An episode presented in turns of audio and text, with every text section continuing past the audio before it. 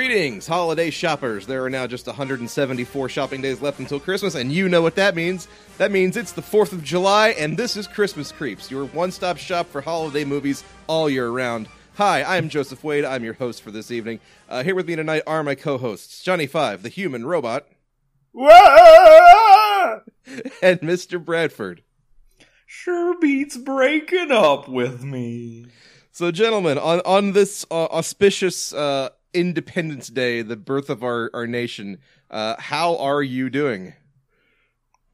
Wonderful. Cause I've cause I've never been more proud of my country than now. That's sarcasm. yeah, yeah. Oh fuck. Anyways. That's, that should tell you Uh, everything you need to know about about the the state we're in tonight. Uh, as we're celebrating the birth of our nation by exercising our right to talk about anything we want, and for some reason tonight we've decided to talk. Of, Die Hard with a Vengeance. wow, okay, John's gonna go straight into it. I I am unprepared for that, John.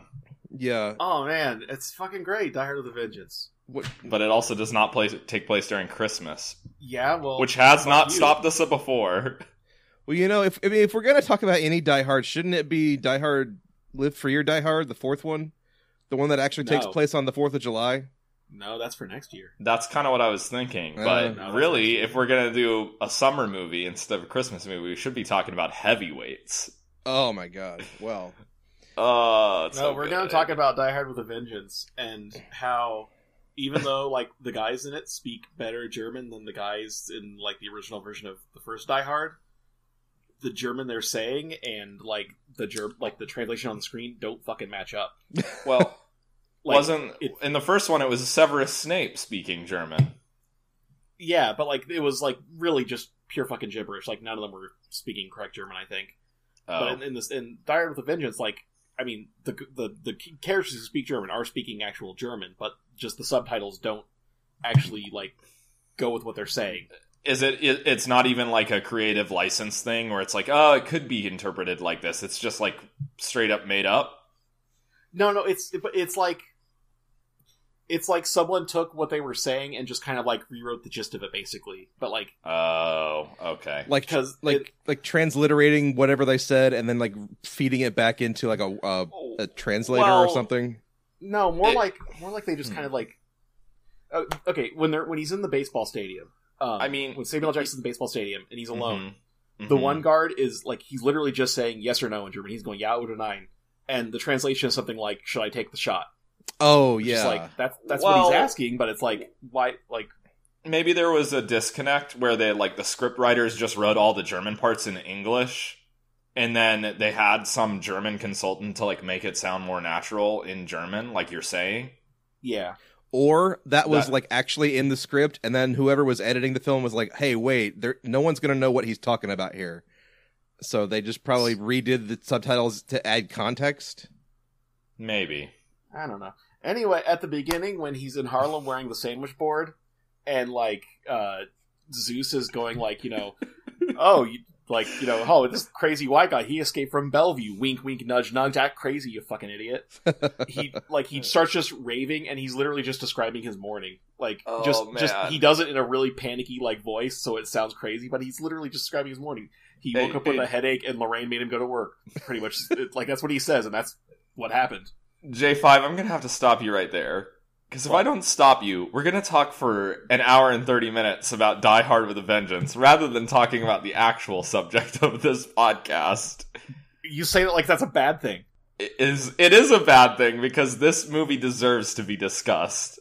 yes. yeah it does because there was an alternate ending where instead of uh like shooting down the helicopter like uh simon escapes and and like it's such a bad thing that John McClane gets like kicked off the force or something, and he hunts him down in I think in Paris, and like he blows the fuck up with a rocket launcher. Look, uh, that doesn't sound. That's a whole different cast. oh, there goes the fart bike. Um, That doesn't a sound like whole a very John McClane thing to do. th- well, no, Yeah, that that's why, doesn't. that's why that, they changed the ending. that doesn't sound like a very puppy paws thing to do. Man, fuck puppy paws. It's not in the That doesn't spirit of sound- Christmas. That doesn't sound like an Eddie the Elf Dog thing to do. Okay, seriously, I, I want to know someone please out there, whoever listening, Booker, I guess I don't know who. Booker probably. That's a, Booker, please that might be about it. please help Christopher Lloyd. He needs our help.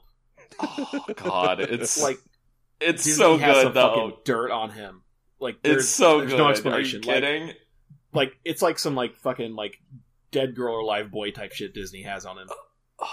It's so good. I think he had like another child, and it's they're being held hostage. It's so good. So wait, Christopher, you're, around on these streets wild.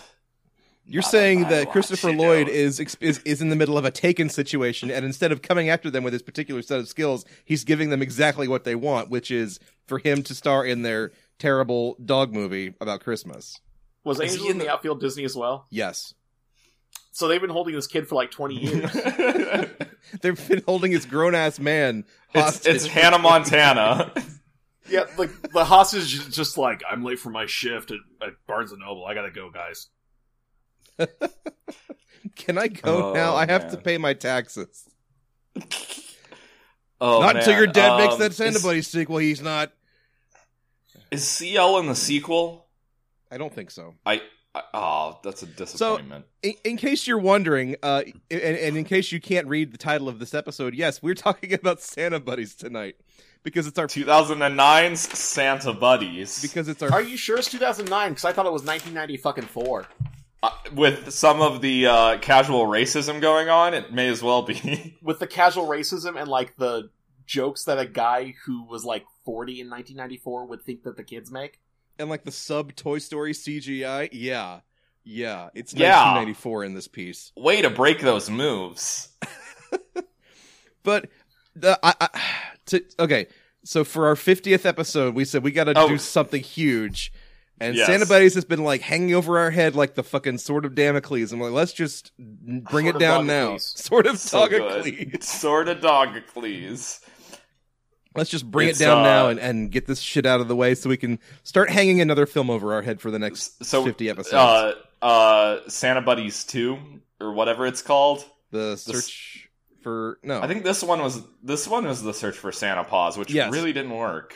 okay, so so the sequel is called The Santa. subtitle. the sequel Oh, is called Santa Paws Two: The Santa Pups. So, which says to me that Puppy Paws is not the only Santa pup. I will kill you and then myself before I watch that. No, we're watching it. That's episode fifty-one. I want to watch it so bad. Are you No. kidding me? I I straight up refuse. So when I saw one one of the dog voices was credited as Buddha, I knew we were in trouble. So, uh, for for starters tonight, I I want to start out by saying that Brad actually enjoyed this film. okay, no, that's you're Go putting words yourself, in my Brad. you're you're putting words in my mouth. I'm, I'm, gonna put putting your words mouth back into your mouth because they came out of your mouth like a week ago. Okay, all right. I didn't hate it. Also, also it was it was very much at least for me in the category of so bad it's good. Like so many of them, so many of the bad movies we watch are just fucking boring slogs. But this one was, this one was a very special train wreck, which I kind of enjoyed. Anyways, Oh man. So mm, should we Where get do we into? so where do we even we start? Where do we literally should even probably- start? we should probably place this within the greater Airbud slash Buddies canon. Do you want me to break this down? So let's place this within the greater Buddies canon. So this is part of the film series that began with Airbud, which is about a golden retriever who can play basketball. Now, Airbud at Which some let, point, let's be let's just be fucking clear here. What happened No. is this dude tra- taught his dog to play basketball, and then they started making movies about it. well, he's very good at all sports. They explain in the film. In no, this no, I'm, film, talking, I'm talking about like I- literally like in real life. It's just the dog who was Airbud is fucking Mhm. Comet from Full House, and it's just the dude who owns that dog taught it to play basketball. Wait, is it the same canine Yes. actor as? Yes, Wow, very cool. Um, so they explain for us in the middle of this film, g- thankfully, uh, that all of the buddies, these small puppies, golden retriever puppies, are the the sons and daughters of Airbud, uh, a dog who is good at all sports. uh, as you can see with Airbud, where he plays basketball, Golden Receiver, in which he plays American football, and uh, I think there's one about uh, the European There's an- foot- there's an MMA one? football. There's an MMA one. There's Airbud World Pup, which is a soccer movie. There's Airbud Yeah, Seventh Inning. Fetch, which is a baseball movie. And Good the en- the the official end of the Airbud streak of this franchise is Airbud Spikes Back, which is apparently a volleyball movie. Hell yeah! And then I know what we're Airbud- doing next summer. Airbud has puppies, and this is the beginning of the Air Buddies franchise. No, Airbud fucks. Well, yeah, Airbud's Air, Yeah, Airbud's yeah, I think it is- puppies. I think it is implied that Airbud fucks at some point as he has pup. Wait, is Airbud a, a dude or a lady? a dude. Okay. Do we ever meet? Well, we really, really should have gone back and and watched the. I guess there because there's a buddies movie. It's just called Air Buddies, right? Yes.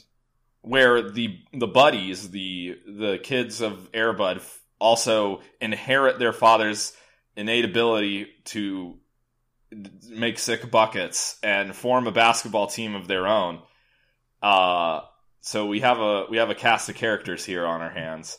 There are five I of them. I just them. want the four of Monstars them. To just fucking just destroy these dogs of basketball. Just dunk on the buddies and just, Just- ruin them and put them in a space themed like amusement park Yes. for the amusement of, of space aliens for the rest of eternity. Yes, I want that. Apparently, they also play football at some point because I believe one of them, Budderball, uh, spelled D D E R ball, uh, is wearing a football jersey. Yes. He's Yes. the fat dog, and because he's He- the fat yeah, dog, he he is literally he literally cannot help. Like he compulsively eats. Like it's not it's not that he's fat because he likes to eat. It's it's he's fat because like he just won't stop eating because it's fucking funny. The best part is that they they give. Oh man, we're just gonna get right into it. The best part is that they give all all the buddies have child owners who are basically reflections of their personalities, and Budderball is owned by like an Augustus Gloop type rich kid who apparently also loves food and is a, a gourmand little boy. And uh, he hangs out with Budderball, and they steal cookies from the poor chef. The Boy mayor of Second Life, looking the at boy mayor of Second Life. Oh, yes. So okay, I'm not even going to count calories. to get All to right. get into to to to to to, to okay, I'm shorting out to um finish rounding out where this sits in the Airbud franchise. Santa Buddies is the ninth film in the series. Jeez, wait. The the ninth of fourteen, by the way. of the Bud or the Buddies? series? Airbud franchise. There's as a 14 whole. of Right, these right. goddamn things. There's not a fucking Dredd sequel. I'm going to go kill myself. Aren't they making a Dredd sequel? no, they're fucking not. That's really sad because Dredd was a very good movie. So to finish talking about Santa, there's Santa Buddy. right-wing, There's right-wing 2000 wet Brad, dreams shut up. Sorry. There's 2009 Santa Buddies. That's this film. Then there's 2010's The Search for Santa Paws, which apparently is a prequel to Santa Buddies. Then Which we're watching tomorrow. no. Then there is Santa Paws 2: The Santa Pups, which is a sequel to The Search for Santa Paws. So wait, there's three Christmas dog movies? It would seem that way, yes. Hell yeah. Hell yeah. Hell yeah. Brad has never been more excited. I'm so ready. Anyways. Okay, so we have to talk about the plot of this stupid garbage movie. And It's so good. So the the the the conflict of Santa buddies is that the magic icicle that holds the spirit of Christmas is melting because people are not believing in Christmas and Santa anymore. So- Also, it fucking looks like uh goddamn A big Bowser from Super Mario Brothers movie. Like the fucking Uh-huh. like shit falling off the ceiling. Yeah, well, yeah, you're right. It does. It looks. It's like the the fucking goo chamber from the. The, like chrysalis thing. Yeah, yeah. But Santa was it Santa or Santa Paws? I don't know. Santa has a dog and his name is Santa Paws. One of them says these days children and their pups just don't believe like they used to. So yeah, Let, us just lay it out. Who plays who plays Santa Claus? George Wendt. George plays Wendt. Santa Claus. And Tom Bosley is Santa Paws. Yes. Well, a, a dog is Santa Paws, but then George Wendt makes make, or, or uh, makes not George Wendt. Uh, Tom Bosley makes noise, and then some fuckhead with a computer makes the dog's mouth move. Yes, okay, let's establish that as well. If you're unfamiliar with any of the Airbud slash Santa, does Airbud talk? No, I, oh, okay. I don't so think only Airbud. the buddies. I don't think Airbud in any of the OG Airbud movies has ever talked. So he's No. mute. So he's he's mute. Um, all of the dogs He's taking a vow in- of silence until he dunks on everyone in the world. so uh, all the dogs can talk, and they have this terrible like CGI like mouth morph like It's shit going garbage. on. It's Like, so no, good. Either, either it's you so fucking bad. make it a full on cartoon, or you just go homeward bound on it, and just Oh. the, the dogs are thinking out loud. All right, since you since you brought up Homeward Bound, I will actually posit my central theory of why I don't hate this movie.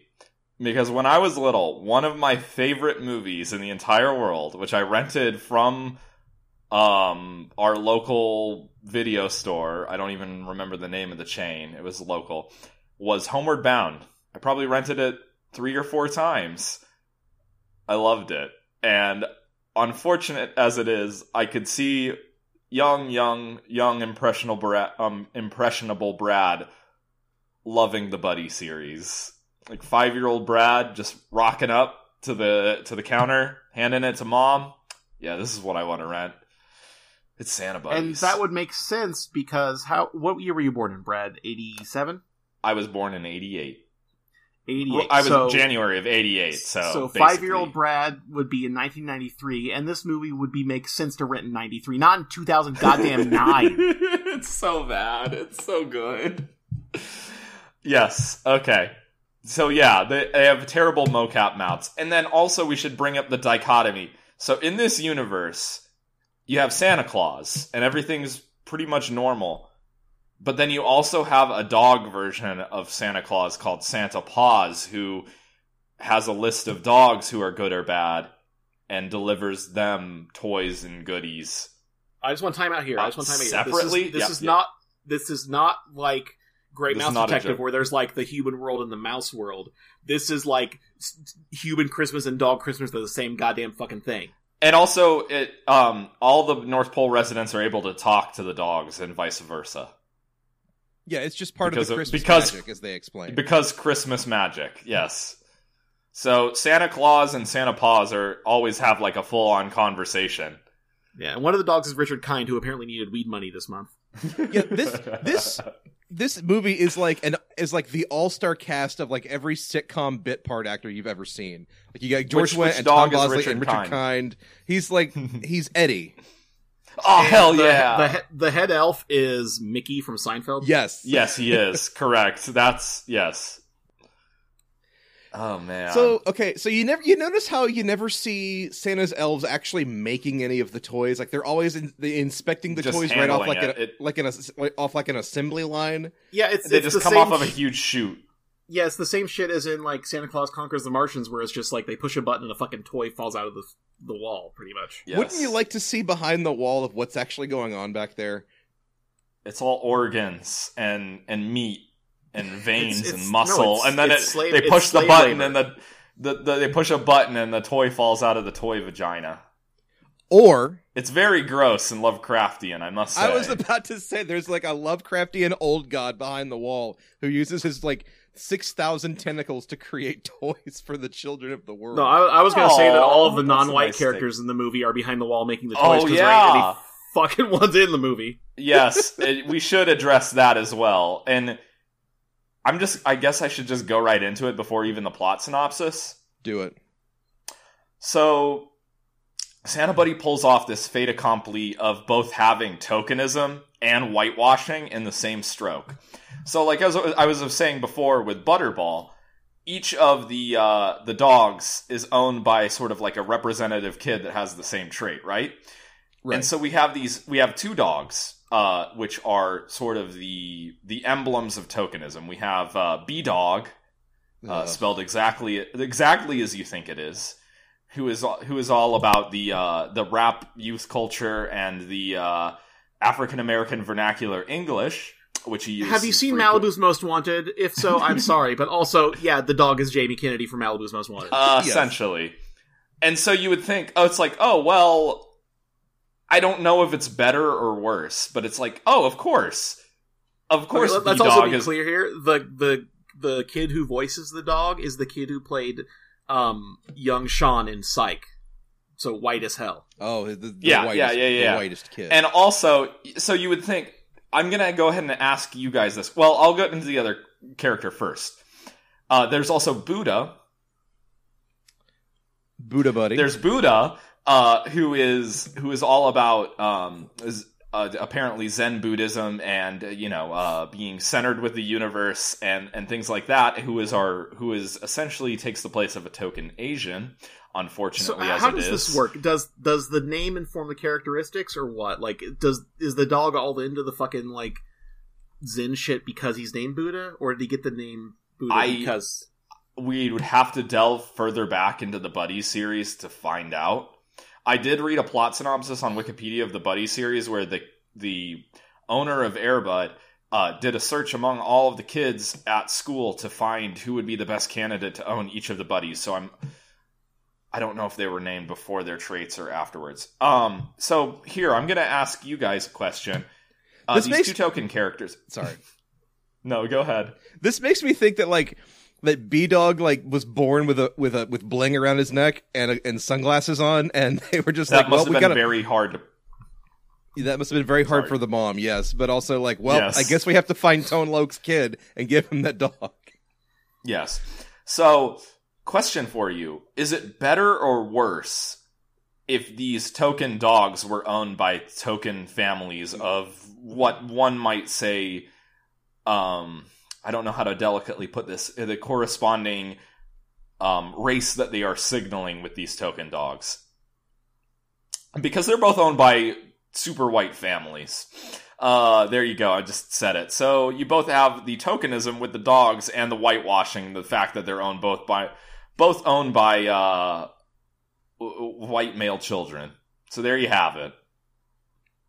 Right, and even like you, you get into B Dog's house, and it just looks like kind of the, your typical normal American family home. Um, Yes, except Yeah. with a boombox. yes. Um, and then also, I guess you could argue the same thing for um, what's the girl dog's name? Rosebud. Rosebud. That's right. she's I the girl dog now- because she has a bow? I just now got the fact that her name is Rose Bud. Um, is the only girl dog, and she's owned by a girl, and I guess you could also argue that she's kind of a tokenism of the female variety. So there you have it. Um, all the dogs are terrible stereotypes. Like, there's not a normie dog. So Yeah, and- and there you have even- Even There was one good joke in the entire movie. Can you guys guess what it is? Um no, because there are no good jokes in the movie except for all one- the bad jokes. There is one good joke, and part of the reason it's good is because it just happened, and they don't fucking like dwell on it. They just kind of gloss over it. Is it when Santa Claus desecrates a religious symbol? no, that's not a that's that's that's which funny, we will but get it's in- not funny for the reasons they want it to be funny. which we will get into. So this was an intentional joke. Yes, the one thing that's funny is that Rosebud makes fetch happen. Oh shit! Yeah, I noticed that, and I I wanted to comment, and then I didn't want to comment because I also didn't want to be the guy What- who just quotes Mean Girls. Wait, oh, it was a Mean Girls reference. Yeah, the the girl dog says something is quote so fetch. Oh, okay, got it. yeah, yeah, yeah. I see. Also, Which the fact that they didn't dwell on it is what is part of what makes it funny because all the other jokes they fucking like hammer that goddamn. I thought I thought it was just a I thought it was just a really bad pun on fresh. Well, honestly, like this is the only context in which that line even makes sense because it's Okay. a dog and it's the word fetch. Um, Yeah, but I thought it, I thought it was just a really bad pun. it is a really So bad fresh. pun, and it's also a it's also a very specific reference to a movie written by Tina Fey. Yes. Okay, I I have not on I have uh, as big of a fan of Thirty Rock as I am. I have not seen Mean Girls. Full disclosure, I need to. I know. That's okay. We'll get there. Anyway, so Yes. to make matters very simple, there are five buddies, okay? There's Rap Buddy, there's Sports Buddy, there's Buddha Buddy, there's Muddy Buddy, and there's Girl Buddy. That's all you need to know about these dogs. Wait, is Sports Buddy also Gor- Fat Buddy? Sports Buddy is okay. Yes, Sports Buddy is Yes. is Budderball. Yes. Okay, I, I Because I would say that's also that Muddy, would, Muddy that's- Buddy is Leonardo Buddy. Let's just put it that way. He's also stoner buddy he's and yeah surf he- buddy. He's kind of like he's a big ball of a bunch of No, stereotypes. he's really, he- yeah, no, he he's he is cool kid leader buddy. He is like the Mm. Red Ranger, Leonardo, and Vid Kid all rolled into one. Vid kid. Yeah. Oh man, we should really get underway he's, with this he's plot cool synopsis. because he, he, he's he's the leader because he's cool and he's white. Is he the leader? I it very I think it very much presents itself as that. who Okay. Mudbud? No. Are we gonna Are we gonna have this argument about who the leader of the buddies is? Well, I Yes. I I think kinda thought it falling wa- back to like he doesn't have a good trait otherwise, so it's like, well, he must be the leader because he has no personality otherwise. I kind of thought it was Budderball. yeah, I kind of did too Because because Budderball's the, like the first one he meets. no, Budderball is so fucking Theodore. He's on an Alvin. Budderball is the leader because Budderball is the only dog that identifies with a sport, and Airbud as a franchise is built around sports. Yes, I would agree with this. I think Muddy that Buddy- Only dog they could get to wear a shirt. Muddy Yes. Buddy is the leader much. of the of the Air Buddies in the same sense that Ra- as that the Teenage Mutant Ninja Turtles theme song thinks Raphael is no no the leader. Yeah, Yeah, I'm gonna have to side with Joe on this one. I think I think uh, Budderball's the leader of the buddies. But if you guys want to view some of the other buddy films as a side project, we could get in. We could fully explore this space. Go fuck yourself. our new Brett. podcast, Buddy Buddies. buddy buddies. I actually proposed this to Joseph about a month ago. I hate the idea so much, but I love the idea so much. I hate the idea so much. But at the same time, you know, I would fucking do it. I know you would do it. This is why I brought it up to you. Okay. All right. So we need to get moving with this plot synopsis here. So the gist of it is that Puppy Paws, Santa Paws' little puppy and and heir to the puppy the, the Paws throne, doesn't like doesn't want to be the heir to the Paws throne. He wants to be a normal puppy. So he's Hmm. digging through Santa's naughty list and he comes across Budderball, who is on the naughty list because he ate the family turkey. And he- Yeah. I just want to point out though first that Puppy Paws is also like just a fuck up asshole self centered idiot. Oh yeah, he oh, screws Oh, yeah, up the, the workshop. He runs the reindeer ragged. Everybody kind of hates Puppy Paws. Yeah. Because he's the he's he's the main character and a kid, so like yeah. Yeah. He's a little shit lord. It's the best. and he's also the boss's kid, so everybody hates the boss's kid. Anyway, so Puppy Paws, he encounters Budderball's entry in the naughty list and says, "Oh, he's part. He's one of the Air Buddies. I want to hang out with the Air Buddies and be a normal dog like them." So he sneaks a ride onto uh, A magic mail truck. Magic Mail Truck, piloted by Mickey from Seinfeld, to the It's, town. it's a it's a it's a magic mail truck powered by racism. Yeah. it very much is because they can turn it into any mail truck on Earth based on the ethnicity Yeah. of the place where he's going. We were 12 minutes and 46 seconds in. If you don't count Buddha, this is the first first Oh, it's so bad. The first So the mail casual truck- racism in this children's film. Pretty much. Uh, yeah, they say so they're like running- deli, and then it, tr- it transforms into like a little mail scooter, and then Sitar music plays, and he basically does a fucking Apu voice. Oh, yeah, man. yeah, it's very bad. It's it's rough stuff. Yeah. Oh man. Um. So that mail truck is, I guess, I thought it was doing like pre-deliveries at first, which would make more sense, but it's picking up letters to Santa. Apparently. Yeah. Okay. Picking up Um, letters so he from hops- Fernfield, Washington, which is the lo- Fern- the setting for the entire Air Buddies universe. Correct. And apparently, apparently there is like a, a, an actual sh- like shared universe continuity going on here because all of these characters there there are certain characters that do show up in the other films like uh Sheriff Dan who lights the town Christmas tree in front of like 10 people um is in all of these films. He's yeah, he's- he's just like he's just like a C or D grade USDA level Chris Pratt, essentially. Uh, yeah. hooking yeah. up Christmas lights. He has then a dog named Deputy Sniffer, and I just want to Yes. say, like, I don't think I would ever say this in any other context, but I'm really glad Jim Varney is, was dead before this movie came out. Oh yeah, because this is definitely other- the kind of character someone- he'd be voicing. yeah, otherwise, someone would hold a fucking gun to his head until he did this character's voice. He's an old hound dog. Now I'm listen just- here, buddies. I've known those Anyway. pups since they were knee high to a grasshopper. Wop wop. I mean, maybe All I'm just right. thinking of Slinky Dog, but still. yeah. Uh, so Puppy Paws, he escapes into Fernfield and hunts down the Santa buddies. Uh, he meets Budderball first and just tries to be best buddies uh, with him, and it doesn't Blah. go so hot. So we should mention at this point, uh, Santa or Puppy Paws has a Jo crystal filled with Christmas magic, and it makes Christmas magic happen and lets uh, Puppy Paws do things like teleport and turn non-Christmas things into Christmas things. Yeah, I, Yes. I actually Yes, legit don't you heard remember. it. What does what does he do in Budderball's house to piss everyone off?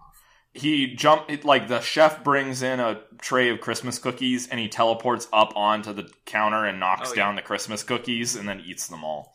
Christ, and Budderball Butterball is trying to be good and not eat things that are not meant for Budderball, and Budderball gets blamed for it after Puppy Paws eats the uh, the Christmas cookies. Yeah, So but at, but at the same time, it's not like Budderball is just like you know, oh that looks good, I want to eat it. Budderball is like must eat. yeah, but he doesn't. He doesn't. Eat I know, but like he's like he's literally like fighting the urge because he's fat and therefore like eating is just yeah, like fucking compulsive no, for him. absolutely. Uh, to bring back the 1994 thing of like that's how because every every large character in a movie does not have self control apparently. Um, so uh, he gets put into the puppy timeout for that, and Puppy Paws goes on his grand journey around all of the different other buddies to, to piss uh, off the rest of town. to to piss off the rest of town and see what their steez is essentially. Um, so he, get, he gets uh, passed off to uh, B Dog next, right? Yes, Where yes. B Dog teaches him how to bust a move and dog breakdance, and then we get to see B Dog do I don't worm. sing. I rap. Fuck. and it's it's just the Oh. most generic uh, kind of hip hop dance track you've ever heard. It's not even like real music. It's a fat old white guy who heard a Run DMC song once. yeah, way to break those moves. And then Puppy Paws tries to break those moves and instead breaks a vase and gets it blamed on B Dog. Well, no, he he breaks very hard first. oh yeah, Uh, he to he, he breaks it down like he he outdoes B Dog, uh, uh, much to B Dog's chagrin. But then he breaks a vase, and B Dog gets blamed for that. So uh, he gets passed on to the next. Oh, we should probably also mention the B plot with our, uh, our old friend Christopher Lloyd. No, no. We're in the middle Okay. of something, Brad. No, we're I guess there yet. we are. All right, all right, all right. Um, So then who he does he get passed passed off to to next? Mudbud. Mudbutt. yes, whose favorite thing in the world is to dig around in the mud and roll around and be dirty and then smear it all over his family's clean white living room. Uh, he which says he says dude a shitload as well. he says dude Yes. a lot because he's a, he's a he calls everybody dude. he's a bro. Um, and he and Santa Paw, no Puppy Paws. The, the names get very confusing. Uh, they roll around in the mud and they go in the house, and Puppy Paws can't resist the urge to itch and scratch, and he shakes and shakes and shakes, and all the mud goes everywhere in this clean white there's, living room. there's the one room with the white walls and the white carpet and the white furniture, and Mudbud goes, "We're not allowed in there," and they immediately fucking walk in. Yeah, it's off yeah, limits. walks straight onto the carpet, and then Puppy Paws shakes all over and destroys the the pretty pretty room with all of the mud, and then turns it into Christmas cookie patterns. Yeah, his, his little crystal turns it into like snowmen and snowflakes and, and Christmas tree patterns. And the family walks in and looks at this and immediately just gets mad. They're not like amazed, they're not shocked Yes. or stupefied. They're just like, dog, we told you not to do that. We don't have a, a Virgin Mary and a piece of toast sort of situation where this is this is amazing and get the local news here and no. We can make a lot of money off of this mysterious dog that showed up out of nowhere. Yeah, not to mention our dogs already have the capability of playing sports. No, the, the, oh, Yes, just- how are, how are all here. these families not like rich and famous? Except for but for Budderball's family. yes. I don't know. So then we get past to uh, Girl buddy. Rosebud. Yeah, girl buddy. uh, who is uh, who's trying on fashions, and then Santa Buddy or Puppy Paws, Santa Buddy, Puppy Paws turns it into an elf costume, and that's And all she about- screams. Yeah, that's about all there is to say about that. And they And have the, the Santa buddies have a secret meeting where they decide to ditch Puppy Paws because he. Oh, no, no, no, no, no, no, no. We haven't gotten to the best. We haven't gotten to the best one yet. Where uh, Puppy Paws is passed off to Buddha, Oh shit, you're right. This is the best And- one. Yes. And Buddha is meditating in a Zen garden because, of course. Um, and uh, so Puppy Paws comes comes and sits next down next to him while he's meditating, and Buddha is explaining that this is you know a six hundred year old uh, religious symbol. It's very sacred, very important. And Puppy Paws proceeds to turn it into a snowman and desecrate this this this uh, this antique uh, you know symbol of of a world religion. Puppy Paws into a goes all. ISIS and destroys this Buddha statue. Yes, I, don't- I do not think that this movie would be so well received if if Puppy Paws turned a, a crucifix into a snowman or Yeah. uh, something like that. Yeah, no, Brad? Puppy Paws. Yes, You're a weeaboo. Um, yeah. how like they very specifically mi- tie Buddha in with all this. Like they mentioned the statues from Japan and everything. Shouldn't they that be China or India? Yeah, I I thought he said it was from China. Did he say it was from Japan? I I, I seem to remember him saying Japan specifically, which Well, weird. I mean, it's not entirely inconceivable, even though Japan does not. I'm. I mean, I'm. I'm talking out of my ass a little bit from what I've seen. no, I- though, well, Japan. I mean, it's just- Japan does when you- not does not operate in Buddha statues as much as uh, China did. I mean, obviously, uh, look at the, the the size of the two countries, and one is going to be more prolific with statue creation than the other. So, I mean, it's no, I mean I just- it's not in general, like- inconceivable. it's not inconceivable that it would have been from Japan, but it would have been. No, it actually would have been a lot more he does rare. Mention Ming, he does specifically mention Ming Dynasty. I don't Yeah, know. I get this idea that is specifically China. like Buddha was supposed to be like big into Japan shit too. though. well, don't know where I mean, when they get into like the where they're delivering the stuff, they choose Japan because he's supposed to be. I mean, we're back in 1994. that's what I remember. He's, yeah, okay, he's, yeah. he's the token. He's the token Asian dog, and of course, you don't go That's with the. that's the- all, really- all, you know, all you- Shiba Inus look the same. Yeah, you don't go into the the country that has you know one sixth of the population of the world. You go into the one that is you know closely allied with the United States and uh, thus has more cultural exposure, et cetera, et cetera, so on and so forth. Um, Right. He's he's Buddha buddy, not Weea buddy. yeah, he's not Weea Buddy, which would have been friggin' amazing if they had like a plastic sword strapped to his back and he was a Shiba Inu. Oh, please, please, Disney, listen to my plea. Um, Very Now I'm just sad. about.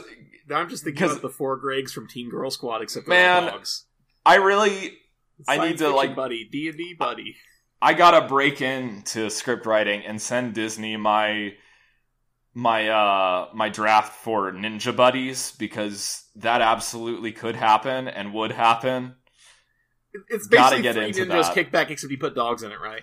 Uh, essentially, and they're all Shibas, and it would sell. See, actually, this sounds more like TM, Surf TM, Ninjas TM. Than, than Three Ninjas. So, um, I'm gonna put a copyright on that, so I can send that spec into Disney. Okay. and not get paid for it after they send me a letter. Thank you for your letter. We're very interested in plots, but we are not accepting any. And then two years later, Ninja Buddies comes out. Anyways, I just burped. Um, so after destroying all of the buddies' lives, the buddies get together and have a secret cabal meeting about about Puppy Paws and decide that he's the worst and that they're going to ditch him at the first opportunity. I mean, who can blame them? He is the worst. He's Yeah, a little for real. shit. And he hears this and decides to run away. And then, literally in the same breath, they have a change of heart and say, "Well, actually." He's, you know, he's a good pup. He just needs someone to hang out with, and they decide to because forgive him. Buddha is Buddha is apparently the moral center of the group. Um, Because of course and he he, is. said, "What? It, it, it's my fault that I lost my center. It's not Puppy Paw's fault. He's just he's just trying to be normal, like us. Apparently, even though we're sports playing dogs. Anyways, um, And at this point in the film, Brad can talk about the B plot because then uh, Puppy Paws gets dog napped.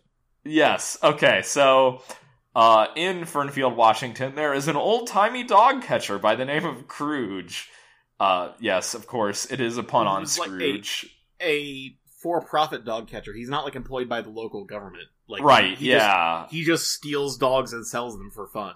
I think he has like an agreement. Can you just steal dog? Can you steal dogs? Is that a legal thing if they don't have owners? I really need to look this up, but it's like if there's a dog without an owner, can you just take that? Are you allowed to take a dog? I mean, you don't want to go like up to a up to a Whole Foods where like a dog is tied up and take it, but can I like go find a dog and just it's my dog now? I mean, if there's no collar, if there's no collar or identification, I, I don't see how you can really make that claim on the dog. weird. I But can you really own? Can you really own a dog? Fuck you. All right. Uh, so so this dog catcher is named Scrooge, and it's it's he's played by Christopher Lloyd, who is kind of doing like half the villain from Roger Rabbit and like half like Freddy. He's got this hat. It's very bad. He's very bad, and it's very good. So he captures a a small, tiny, tiny uh, Maltese, I think it is, out of an alley called Tiny. He's Yeah. like, who's who's eating an entire steak for some He reason. like knocks over a trash can, the donut box falls out, the donut box is a steak in it. it's Fernfield's it's Fernfield's uh, signature restaurant donut steak. Donut Um, steak, and you know, you know, the cops, the cops in Fernfield are have. Have, are having a bad time with their donuts because the donuts are so bad they have to sneak in their own steaks. By cops, you mean the one guy and the dog? Yeah. Yeah, sure. No, I'm talking about the. I'm talking about the the the stereotype that all cops eat donuts. No, but I'm saying I'm saying this town is such a small, small, peaceful town that there's literally one cop. oh right, Sheriff all- Dan. and- it's well, it's Sheriff yeah, Dan yeah. and his dog eating, Hi, eating donut eating donuts Uh, and Felix. steak donuts. Yes. Uh, so so the dog's eating donut steak and Scrooge catches him or her them. He's like, Her, yeah. think you can think you can run wild in my town. Not on my watch. And he laughs and does his evil thing and, and puts the dog away in a cage. So we go to our C plot, which is there is a Tiny uh, Tim? a- yeah, essentially. There is a Tiny Tim analog, a small sick child. God, there's like a bunch of little subplots going on. Um, who who his family is not well off. he has And, like uh, he has like sick kid syndrome, basically. He, yeah, he has sick. He has generic sick kid syndrome. Uh, whose his dad goes with him. Uh, to possibly he he submits a letter to Santa and it's thrown away by the bad fake Santa, which we'll get to next. No, it's not. He's Um, not thrown away. Magic Christmas wind carries it away. Oh, that's right. Okay. Dad picks it up and he sees that the kid wants a dog, a puppy. So dad goes to Scrooge and says, "Well, I'd like I'd like a dog." And he's like, "Okay, that's that's 3 hundo." And the dad's like, "Oh, I I don't have 300. I only have Yep. 50." And Scrooge is I, I thought the dogs were free, and he's like, "No, three hundo." yeah, yeah. Scrooge is like, yeah, go fuck yourself. And dad's like, have a heart, and he leaves his kid's letter there uh, on an oil, a generic oil drum. Uh, and I'll go into the C plot really quick, which is it's a very minor plot. There's a, a very bad Santa in the town square who's apparently just like posted up multiple days um, with with a very bad elf who does not care for his job either. Uh, that's Well, I about mean, all. they're you- just it's just their cover. They're gonna they're gonna rob the fucking department store on Christmas. Eve. yes, yes, thank you. Yeah, it's Uh, and basically that's- Willie and Marcus. Yeah, except Marcus is now a grown ass uh, uh, white man who's like six foot tall. Yeah, and that's all you need to know about that essentially. Um, and so to bring us back into the A plot, uh, Puppy Paws is abducted by Scrooge and is put into a cage in this uh, this pound, this shoddy pound, and he meets Tiny, and Tiny sings a song about Christmas, and it's our first song, and it's our only song. No, it's not Uh, the only song. It well, he sings again. He sings the same song later, essentially. Um, Puppy Paws has his his magic Jo crystal stolen at this point as well, uh, which is germane to the plot because otherwise he could just teleport out of the cage. Um, which I don't know why he didn't teleport out when Cruge had abducted him, but apparently He doesn't I mean, seem to pup- have any control over his Jo crystal. It just like Yeah. does shit. it, it just discharges at random times. He's like a baby cobra. He's the most dangerous because he can't control his his Jo venom. Um, his magic magic Christmas Jo venom. Uh, I think the word you're looking for is jizz. Yes, and I, I should also mention every time that Puppy Paws does something to fucking annoy all of the other buddies, it's bec- as a, as a result of his his Christmas Jo crystal discharging. Uh, when he turns Rosebud into an elf, when he desecrates, uh, you know, a sacred, rare religious symbol, uh, when he turns all of these these mud splats into Christmas Christmas magic, uh, it's it's a result of his uncontrollable desire to turn everything into Christmas. His uncontrollable Um, lust for the holidays. his uncontrollable lust for the holidays. And can I can I Correct. also mention that like Brad is is not using the term Jo crystal in jest because like every time this happens, he's in the presence of other dogs. I never noticed that, but that's true. If you guys don't know about what I'm talking about with Jo Crystal, there's a very famous Craigslist post uh, where a man has a crystal that he wears around his neck that he calls his Jo Crystal that he says gets gets its power from jacking off with other bros. Uh, go look it up. I, I think if you just Google J O Crystal, just the letters J O Crystal, it will be the first result. Please don't look in the rest of the results because they're probably very bad. Mu- much much to my own chagrin, I will I will do the looking up. I will put it in the show notes. Yes, please put put the the image and nothing else in the show notes. Actually, I don't know if that image is safe for work. Uh, you You know what? have- I found a I found an Urban Dictionary uh, description. I'll just put that in there. No, no, no, no, no. I try to find the original image first if it's safe for work. It might just be him without a shirt. Okay. Um, but if it's not safe for work, you we won't put it in the show notes. Even though, why are you listening to this at work? This show isn't safe for work. Um, All right. So, also one other thing I want to mention is that Tiny in this little pound here explains to uh, explains to Puppy Paws that the the hope and the magic of Christmas is the only thing keeping them alive because without because without without the hope that somebody will come and rescue them for Christmas, like these puppies are gonna die. Christmas magic. Me and my family, we're gonna stay warm tonight. Christmas magic. All the cold, lonely people, the cold, lonely puppies, they're dying in the streets. Christmas magic. and it's Anyways. it's kind of it, it's reinforced by the fact that like they cut they keep cutting back to the North Pole and Santa and and Santa Paws are like dying of Christmasitis. Oh yeah, they like can't speak. They're like they're like bedridden at this point, and all the reindeer are sucking shit. They're all sick. Yeah, no, like Puppy Paws has has royally screwed everybody. Um, and nobody believes in Christmas anymore. Apparently, this year more than ever, for whatever reason. All right, so we gotta we gotta And wrap this. according to up the dog, the meaning of Christmas is giving to those less fortunate. So not in like a socialism way, but more in like a like a I'm rich, Christmas I'm way. giving a tiny bit of pity on the poor's type of way. right. Right, right. Um, should we wrap up? I We're mean, getting, there's not yeah, much. We're, we're getting there. Um, so Eli and or, or Mickey rather Eli, Mickey, whoever, um, and Eddie they they figure out that Puppy Paws is in Fernfield, so they take the the magic garbage. I mean, they take the magic postal truck magic garbage truck. and they fly into Fernfield with the last remaining Christmas magic to find him and bring him home.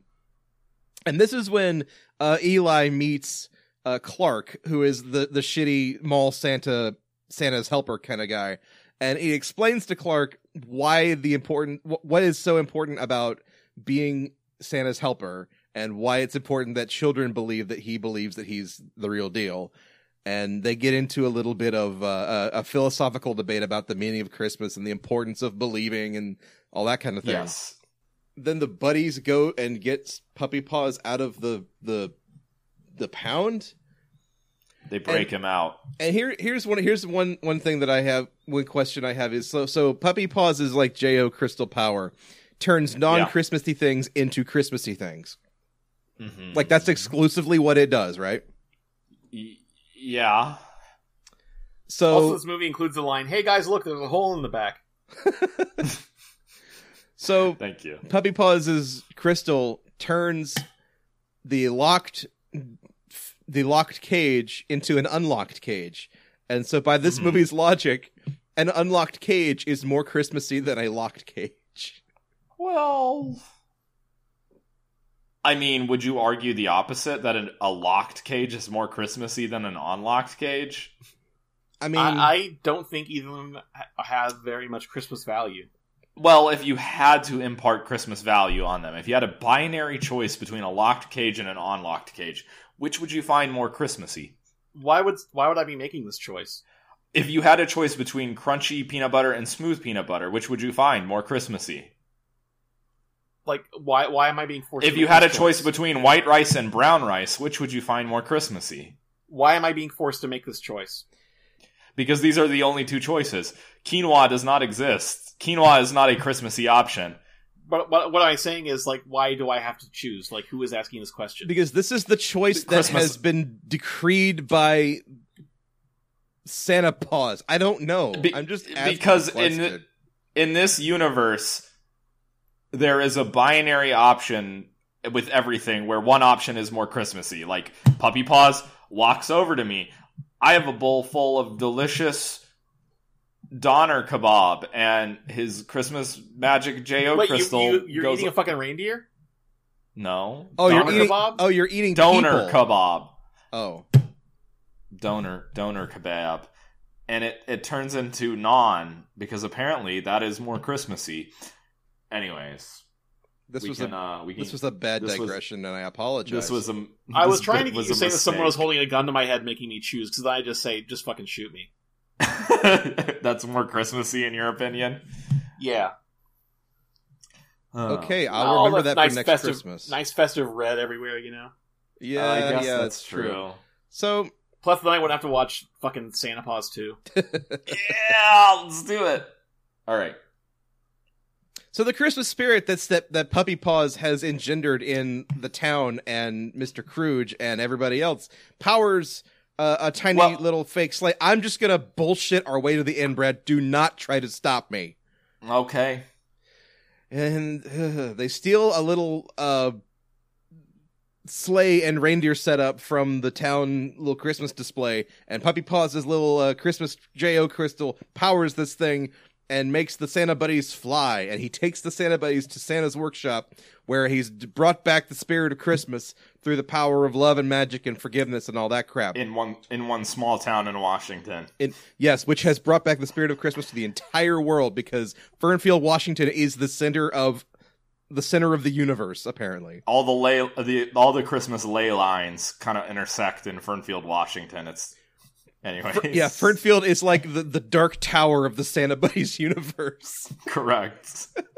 So yep, you got you got you got uh, uh out like what puppy guard and Midgard and I don't know. Uh, anyway, so Santa and Santa Paws are still in the throes of spirititis, and they can't uh, they can't perform their Santa-ly duties. So Puppy Paws and the Santa Buddies have to go on the the uh, worldwide nighttime Web. trip. Is this not correct? No, that's correct. I was I was just making a very bad joke. Okay, no.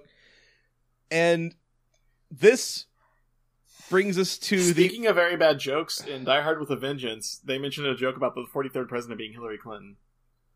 Womp womp. Pretty much. oh, Brady would have won. Um, this brings us to the film's final like climactic montage where the puppies go all around the world delivering presents and Mickey is announcing their their latest destination and it's just a parade of tokenism. Brad, yeah, parade of casual racism. Brad, what do you think? What do you think of this? Um, so, I mean, it's very bad, yes, but it's also very good. No, it's it's just very bad. Um, Mamma like, mia, what- that's a racist meatball. Mwah. yeah. What that? What do we have? We have um, They- they- they're what? Well, yeah, they did do. They already got the the Italian stereotype slash racism out of the way with the mail truck. So Um, they go to Japan. That's very bad. Uh, no, no house in Japan is set up like like it's set up like the fucking like 1980s like Nakatomi Plaza like round cabinet and multi-tiered house and it's so bad. It's like no. If you're going to an average house in Japan, never mind. I'm not going to weeb out. it's very bad. But even worse, even more egregious are like the ones where they go to like Mexico and and Budderball eats burritos. Yeah, because they leave out bean burritos for Santa, I guess. oh man, and probably the worst one is Jamaica, where they go and it's like a it's like a tin shack, and then they have like this, you know, they have like a a, a sheep hound, a black sheep hound who's got you know is wearing a Rasta hat and has uh, you know quote unquote dreads because he's got long hair. And Buddha Buddy goes, "Nice dreads, mon," and they play like really like vaguely No, Mud Jama- Jamaican, does. whatever. Bud Buddy does, yeah, and it's very bad. Like they play like they're singing the song, and they changed it in the language of whatever country they're visiting. And in like the musical style too.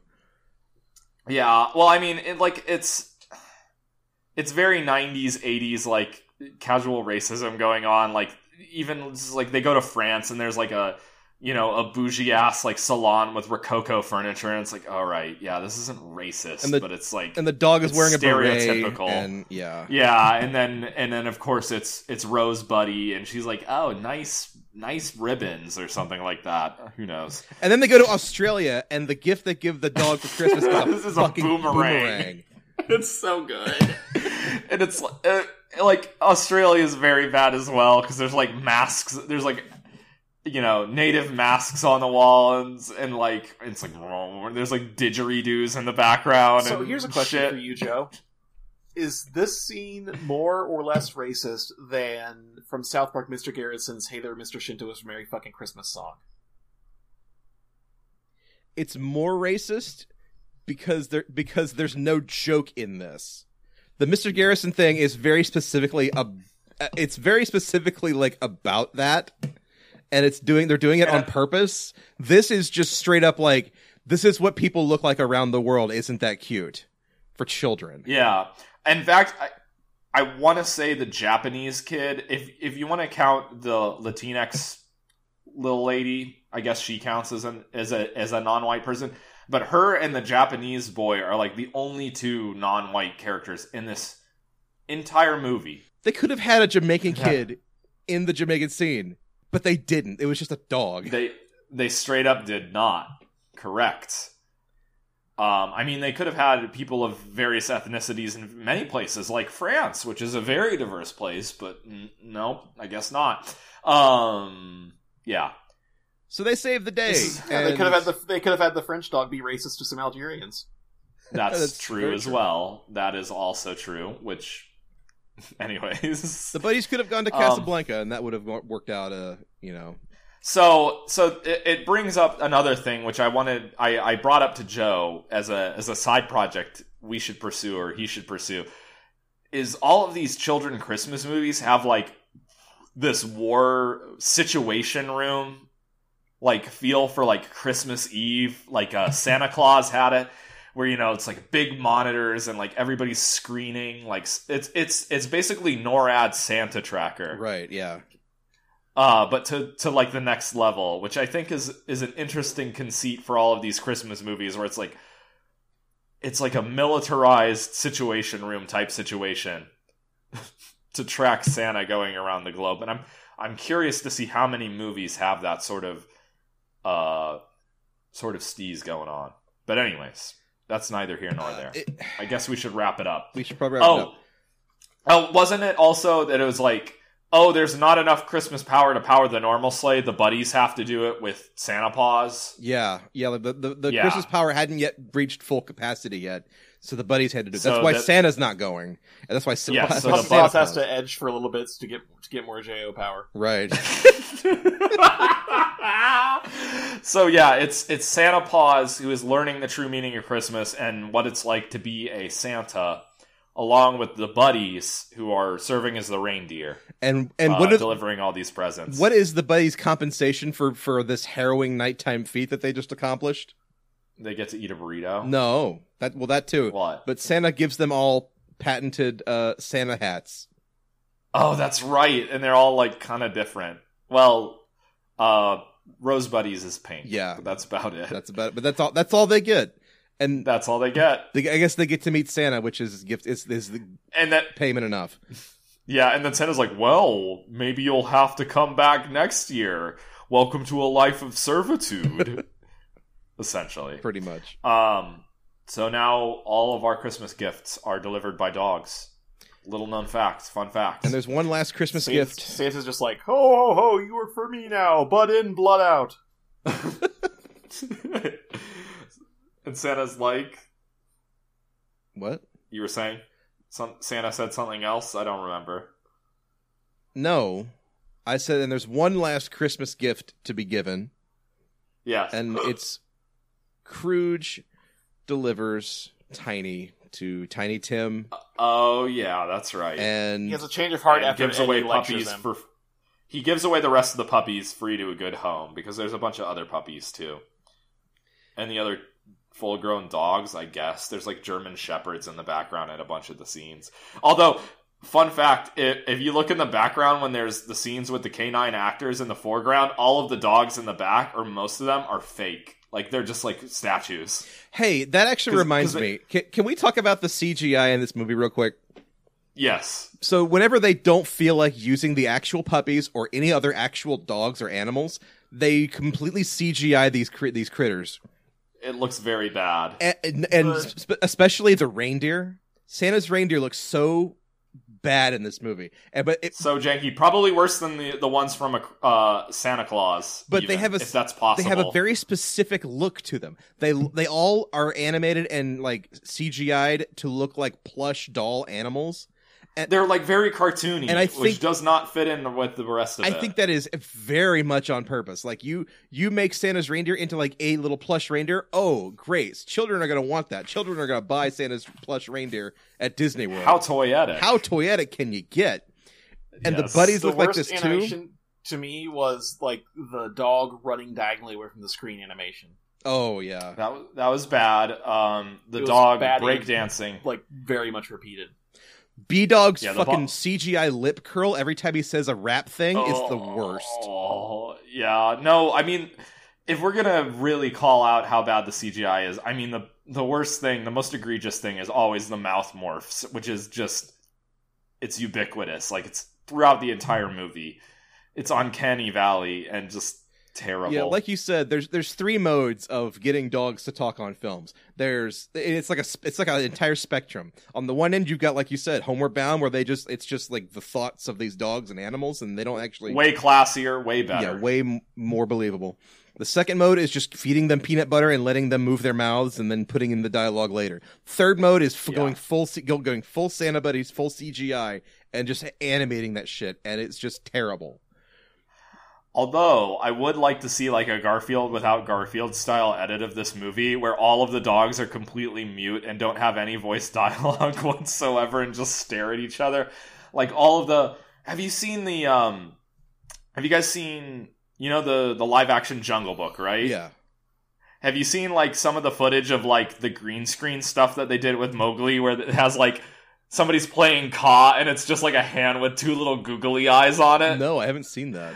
I just want a raw cut of Santa Buddies where it's just all of the raw footage of the canine actors without any CGI. It'd be so good. It's just Anyways. it's just largely a silent film, and every once in a while, a, a human like walks up and talks to the Essentially, yes, it would be. A, I would love There's it. a scene of Christopher Lloyd freaking the fuck out because there's a dog wearing an elf hat. Yeah, yep, yeah, pretty much. and also the fact that like um part of the reason that he he's his cold heart is is melted and and turned into goodness is because the puppies tackle him and tickle him into submission.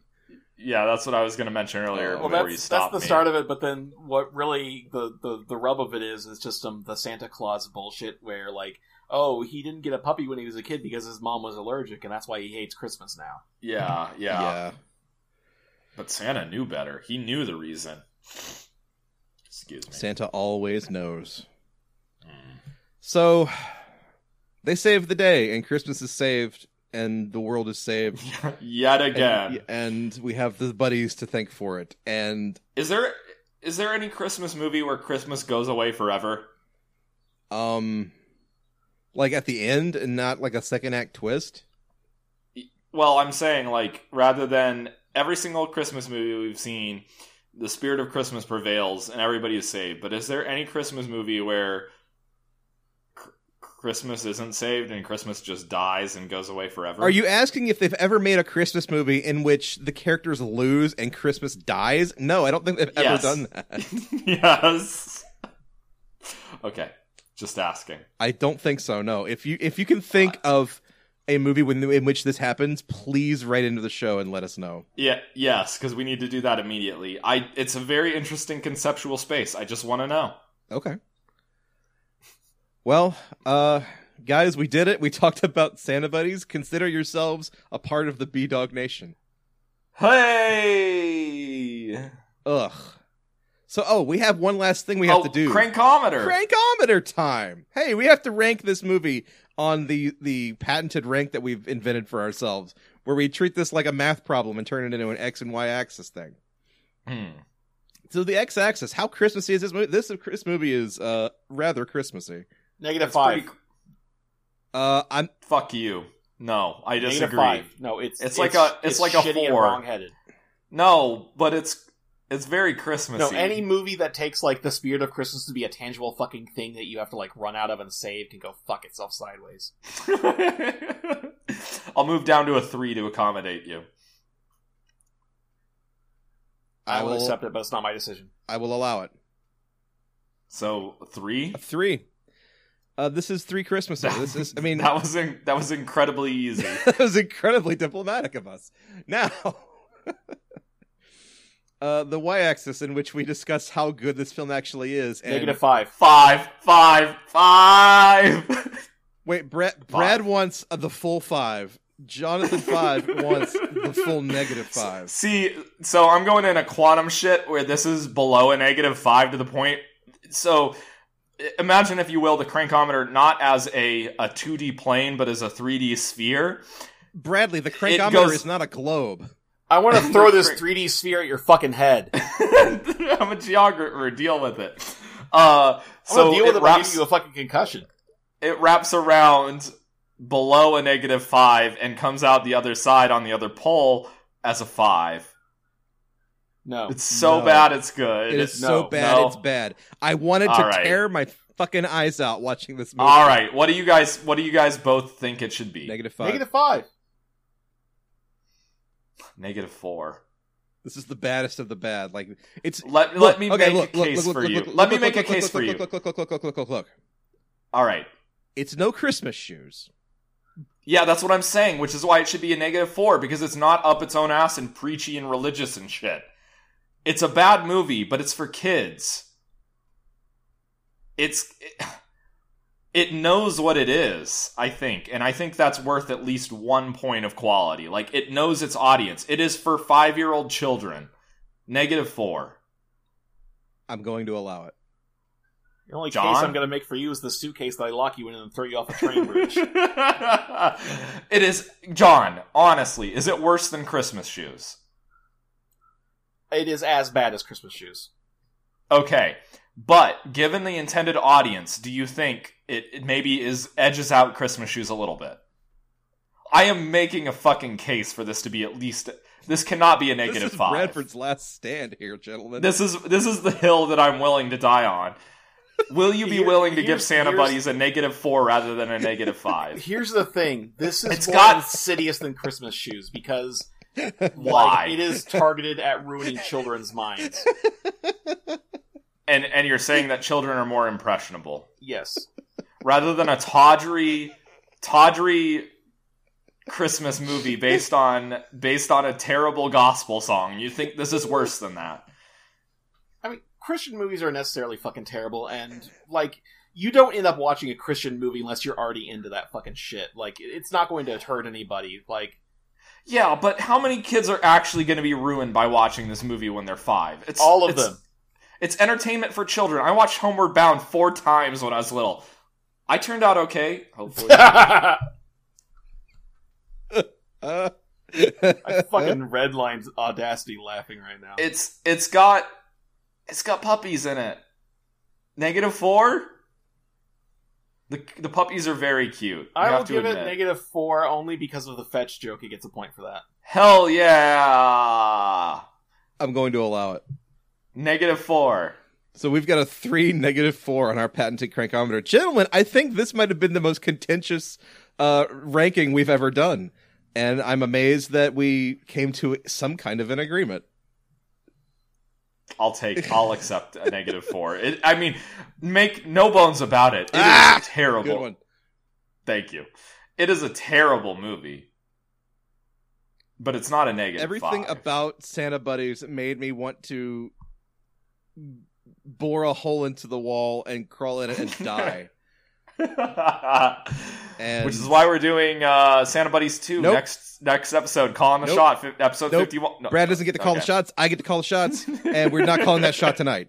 Uh, we will call a different shot. We will call a, a more unique shot, a more entertaining shot. But that is not the shot we will be calling. No, I have to argue this is very entertaining. I think people will enjoy listening to us suffer. I swear to Christ. The Christ. shot I'm calling is Brad out of a cannon into the sun. oh, I am a little more combative than usual because I have had about half an hour of sleep in And- the past night. and we woke Jeez John up to make I him also watch Santa Buddies two to review five-hour this energy, thing on so this I fucking have ten hours of energy. you have ten hours of energy. I don't think it works like that. Well, hey, if you got ten hours of energy, we you know we got nine more hours of podcast to do. So buckle up, motherfucker. We're going for the record. Okay, I wanted to say like what my Hardcore big Christmas. beef taco supreme with this fucking movie is. Mm-hmm. I like really do hate any type of thing where it's like the spirit of Christmas is a fucking tangible thing that like you can run out of. Where it's like a magical energy. Yeah, and it's Uh, No, I agree. I mean, Like- like, I, I get that. It's so, it's so cheesy. like I it, it's it it is like I don't know why, but it's straight up like offensive to me. Um, what else? Like, what other movies do we have? Like, I, Santa Claus does it. I think Elf, Elf does Elf's it. Elf one, has yeah. it. Elf has the Christmas that, like, almost wasn't spades. did it, and that movie is fucking garbage. Hmm. Have we? We haven't done Elf yet, have we? No, Or That's I will- another. I will- That's another elephant in the room. Just say that like the Christmas that almost wasn't is proof that if God ever existed, he's fucking dead. I've not seen the Christmas that almost wasn't. Is that a? That's one of the claymation ones. It's a fucking old ass sixties one. That's the fucking worst goddamn thing in the world. But is it like the Rudolph the Red-Nosed Reindeer, No. whatever that No. anime? No, okay. It's live action. I think so. Yeah, I don't fucking remember. I've never actually watched it because I I read a summary of it and was just like, I'm going to shoot myself in the fucking head before I watch this movie. Well, I think we should do that very soon. Not Shoot- that I want you to die. head? No, Oh, okay. I don't want Um, you to die, John. anyway, then I it's think- just then it's just gonna be stocking stuffers from here on out. I could be on stocking stuffers too. You you really should. you be on could you could be. I. I would love to do a couple of stocking stuffers with with the J Man. even if it's just you two boys, you should do stocking stuffers because stocking stuffers are a lot of fun.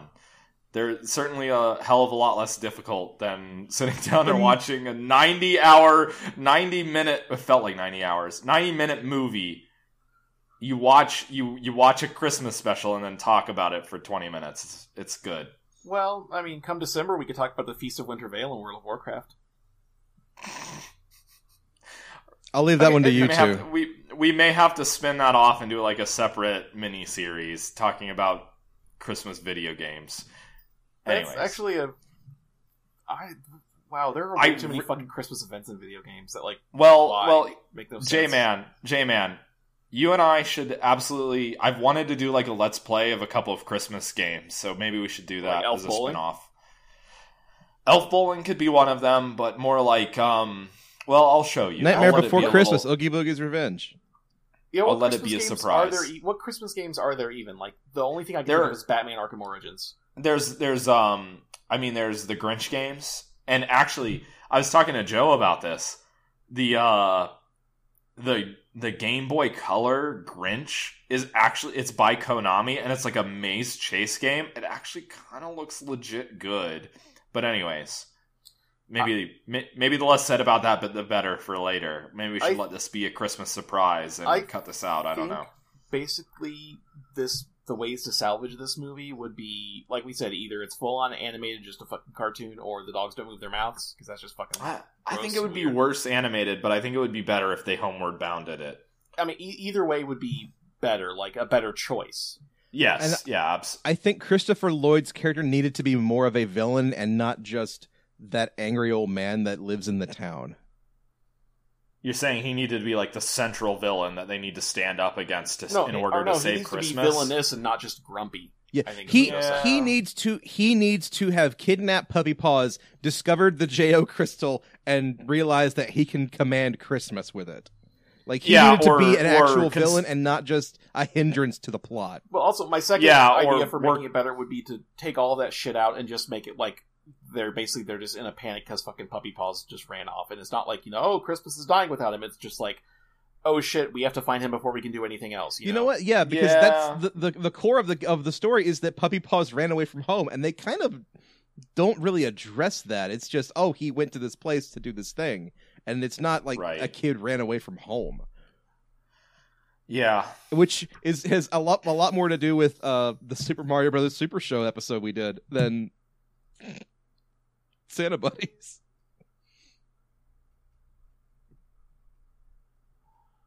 I don't know.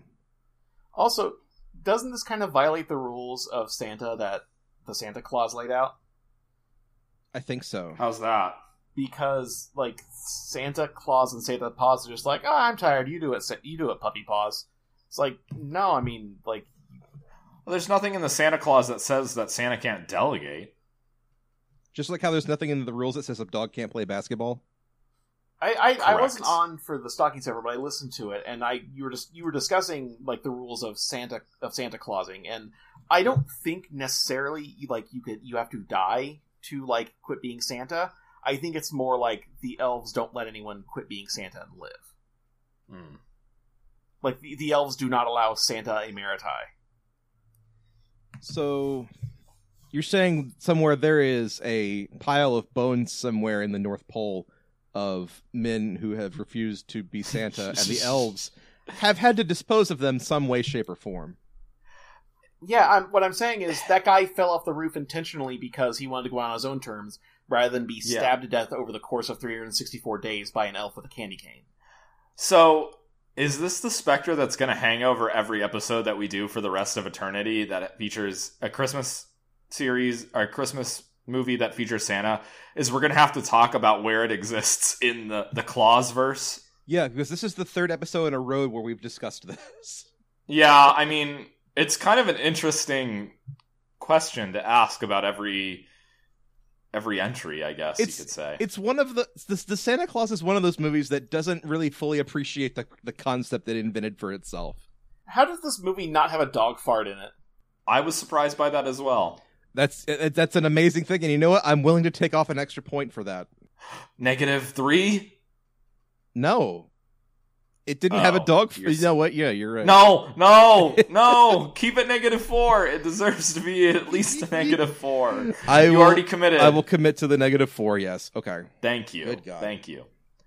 All gentlemen, right. we got to wrap Um, this thing up here. Uh, so yeah, there you there you have it. We talked about Santa buddies. We watched Santa buddies for you.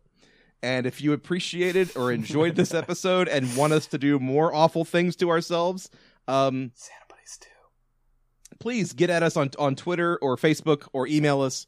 Email us at xmascreeps at gmail.com. Uh, on Twitter and Facebook, we're Christmas Creeps. You can't miss us. Uh, and hey, if uh, you want us to keep doing the show, uh, Give me money. Give us. send dollar dollar bills, please. Um, yeah, no, go to iTunes and subscribe and like and do the star rating and all the fun stuff that everybody says at the end of a podcast because it helps people, you know, see our Hey, show. guys. And hey, subscribe and like and smash that button. Smash that like button. But uh, we're not going to call our shot yet because we're not entirely sure what the future holds for the next month or so. But uh, we'll be back and we'll have another holiday episode extravaganza for you. So uh, until then, uh, I'm Joseph Wade. I'm Bradford. I'm gonna go huff some paint fumes until I forget Santa buddies. Uh, Oh, ha- good night, everybody, and uh, happy Fourth.